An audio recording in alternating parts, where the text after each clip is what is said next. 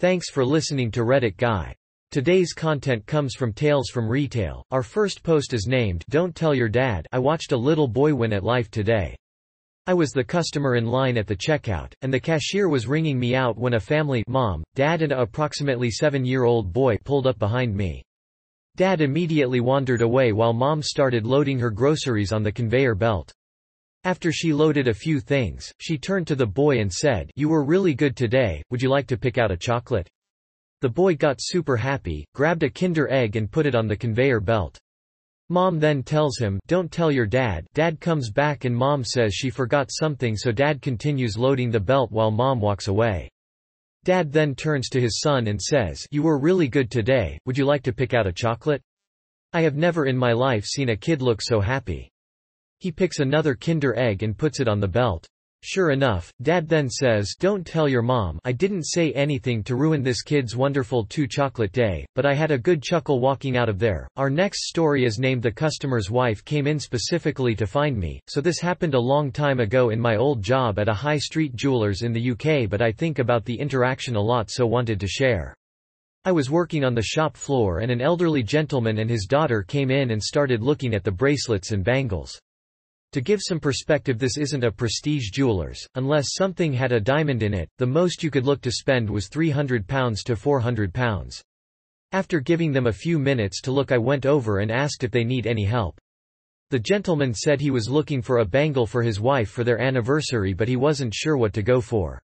I brought them over to the table and chairs and let him have a sit while I took 10 or so bangles and bracelets out of the display for him to have a look at. I brought them over and explained the difference between the metals, the clasps etc., let him hold them, try them on his daughter to see how they looked on the wrist. That sort of thing. I probably spent about 40 minutes with them helping them choose something. He landed on something he liked and left happy with a new bangle for his wife. Such a nice man and it was a pleasure to see him off with something he liked. Skip to the following Saturday and I was on the shop floor again. A lady comes in looking around for something so I head over and ask if she needs anything. She clocks my name badge and says, Ah, are you chap that helped my husband pick out this bangle? It was the wife of the gentleman I helped and she had come into town to find me specially to say thank you for spending so much time with him to pick out such a lovely present and how much she loved it. Apparently it had meant so much to the old-timer he told her all about the experience in store. He had no idea really what he was looking for and I was just pleased to help guide him through the minefield that can be women's jewelry. I'd never had such warm fuzzies working in that shop and still I think about it a lot. Our next post got named 1 out of 1000. I have removed myself from the retail game about 6 months ago, but I still think fondly of this one. I was the manager of the returns and exchanges area of a smaller computer and electronics chain some would call it the ultimate, and I was called over to the returns area by one of our associates.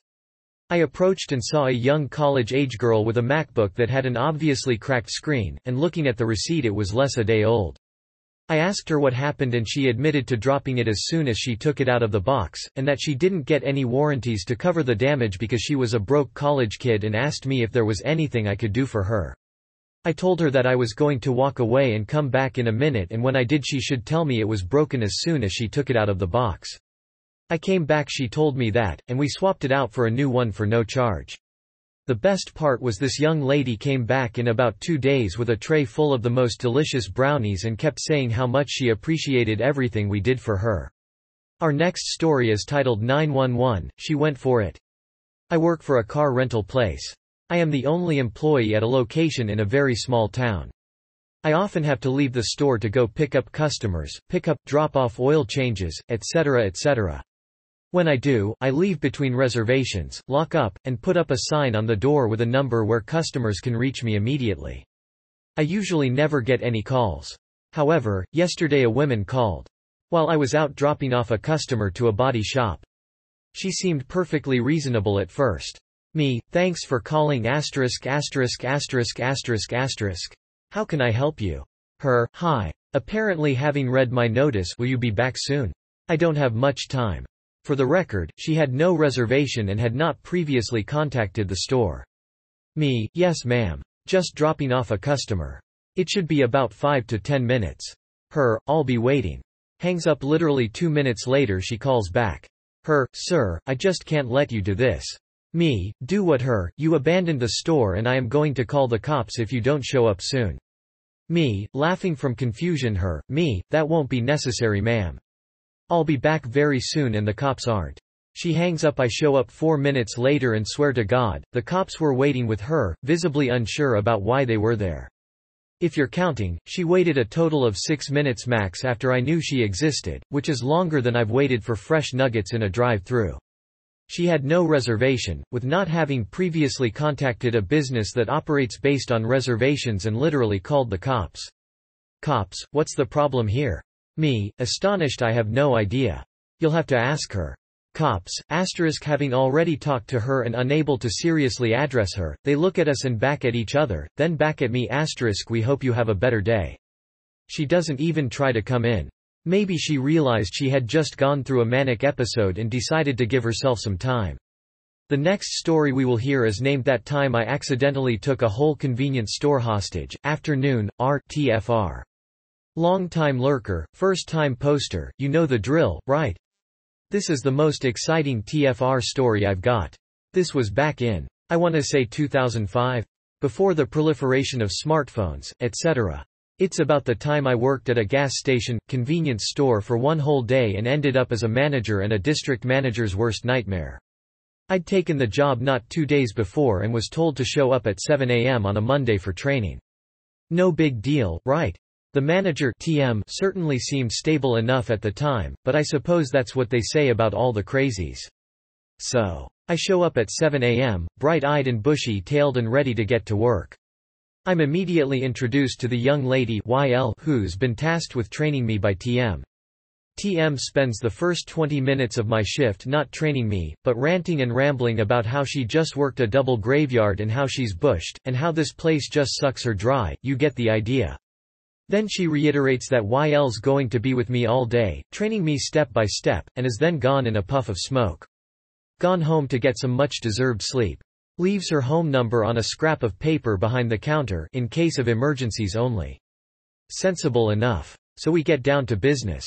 YL's shocked that I'm already somewhat register and computer literate, and so takes the opportunity to abandon me in the back room doing a few hours of computer training that I gather is supposed to encompass the entirety of my day.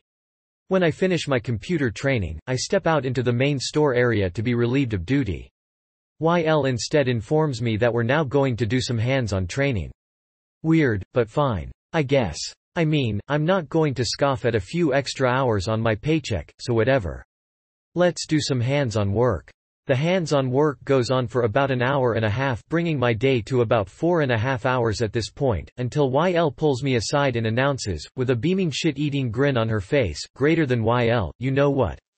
I think, yeah. I think fuck this place. Greater than CIB, fuck this place. Greater than YL, yeah, man, fuck it. It's bullshit anyway. Fuck everything, I quit. Greater than CIB, like in two weeks. Greater than YL, like, I mean, like now. Greater than CIB, what?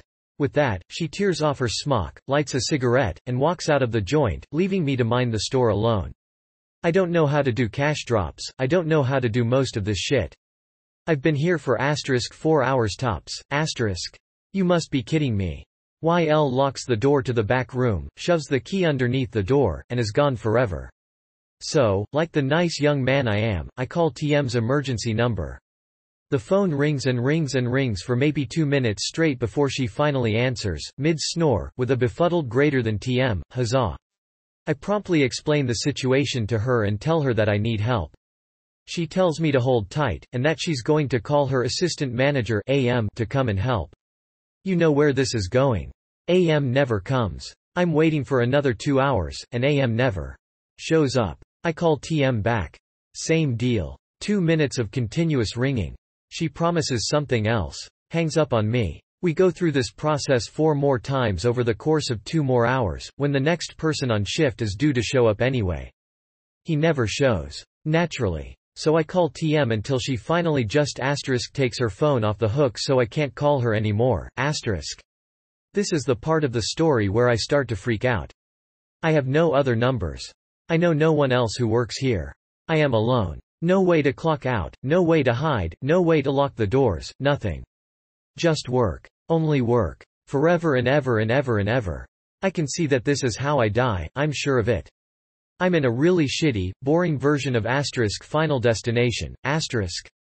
At this point, I feel the need to call out the dudes who ran the tattoo shop across the street. They'd been coming in for cokes and energy drinks and such throughout the day, and had taken a keen interest in my well-being.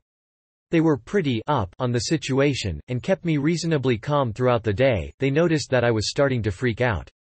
Asked me what the situation was. I explained. Just like that, these badasses jump into action, they bring me their phone book with all the numbers of the other stores in the area circled, and they go to the local taco cart and get me a plate of tacos and a coke to keep my strength up. I'm not into dudes, but I considered asking these guys to marry me then and there. Fueled by tacos and sheer, unadulterated panic, I start making calls. Other stores are shocked by what's happened, but don't have anyone to spare. They've got no one. But. One of them gives me the district manager's DM home number. Bingo. I explained the situation to him, and listened as he went from perfectly congenial to absolutely terrified. He tells me greater than DM, I'm coming down there to personally relieve you from your shift. But then he says the perfect combination of words to set me off, greater than DM, dot but I'm going to need about an hour and a half. Is that okay? Welcome to my breaking point. I begin to shout and shout and shout. Greater than CIB, no, that is asterisk not alright, asterisk. Tell you what, DM, either you get down here in half an hour, or I am going to open the cash registers, the safe, turn the gas pumps on unlimited run and asterisk asterisk go home, asterisk asterisk. Is that what you want? Free gas and free money for everyone WHO comes into the store until there's no more money. Asterisk asterisk is that what you want, asterisk asterisk. Greater than DM, I'll be there in 20 minutes. I now see what has happened, I have officially been taken hostage by this store, and have taken it hostage in return. I am now the crazy person in the situation. I'm the movie bad guy. I'm the one making demands. But you know what? He got there in 15 minutes flat. And you know what? He was very nice, all said and told. He apologized profusely, even helped me actually kick in the locked back room door so I could clock out all proper like. It's 10.30 p.m. Finally. But then TM, in her pajamas, eyes bloodshot and wild, murderous and back from the dead like the last bad guy in Die Hard, comes storming into the store, screaming at DM, who had apparently gotten her to answer her phone during his trip over, greater than TM, DM, how fucking dare you tell me how to run my store, I swear to fuck you've been telling me what to do for too long now and I am telling you for the last time DM turns to me as TM is shrieking, and he says something that makes me start laughing like a psychotic. Greater than DM, go home, CIB. I've got this. Shit, you don't have to tell me twice, amigo. I'm gone. When I get to the door, finally, he calls after me and says, greater than DM, I really hope this doesn't affect your future with the company. I never went back. Edit, holy shit, my very first gold. Thanks, anonymous internet patron. I'm sincerely glad I could provide some laughs through my suffering. You beautiful bastard, whoever you are. EDIT2, hot damn, you guys sure know how to make a dude feel loved. Didn't expect this to take off. Thanks for the kind words, all, well, most. I love this subreddit. You're all champions. The next story of this episode is titled No Ma'am, I Can't Sell You $100 of Merchandise for $5. I work at a clothing store, we have packs of underwear hanging on a wall near the front of the store. The wall is split into two sections, the bottom is single pairs of underwear that go for $2, and then there's packs of 8 that cost $20. They are no the same brand, they are different materials, they look different, and are on different parts of the wall. On the part of the wall that only contains single pairs, is a sign that says 5 for $5. A woman walks up to our register with 5 8 packs of underwear, I make casual conversation before PR. E sending her with her total. Me, that will be tilde dollar 100.00 her, no, that will be $5 me, well, no, that'll be tilde dollar 100.00 her, no.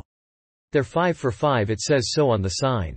At this point I know what sign she saw, and I know what mistake she's making, but in an attempt to show her the error of her ways I ask her to show me the sign her, look, there it is right there it's 5 for $5. Me, actually, the 5 for $5 is referencing these single pairs that are only $2. Her face lit up with anger and disgust as if I had defecated on the floor and asked her to clean up with her tongue. Her, well why is that sign there? Why are those packs with these packs? These packs are on this wall and that sign says it's 5 or $5 and I'll take them at that price. Me, usually I could adjust your price, but I can't sell you $100 of merchandise at $5 her, well you need to remove that sign then because that's false advertising. Me, no her, no. Me, yup, no. At this point my heart was in my throat and I actually could have gotten in trouble for how I spoke to her depending on which manager she spoke to but instead she just kind of walked out of the store. Even if the sign was ambiguous, assuming a sale of that magnitude is just silly. We now reached the end of today's stories. You can follow us for more Reddit content and to support the podcast.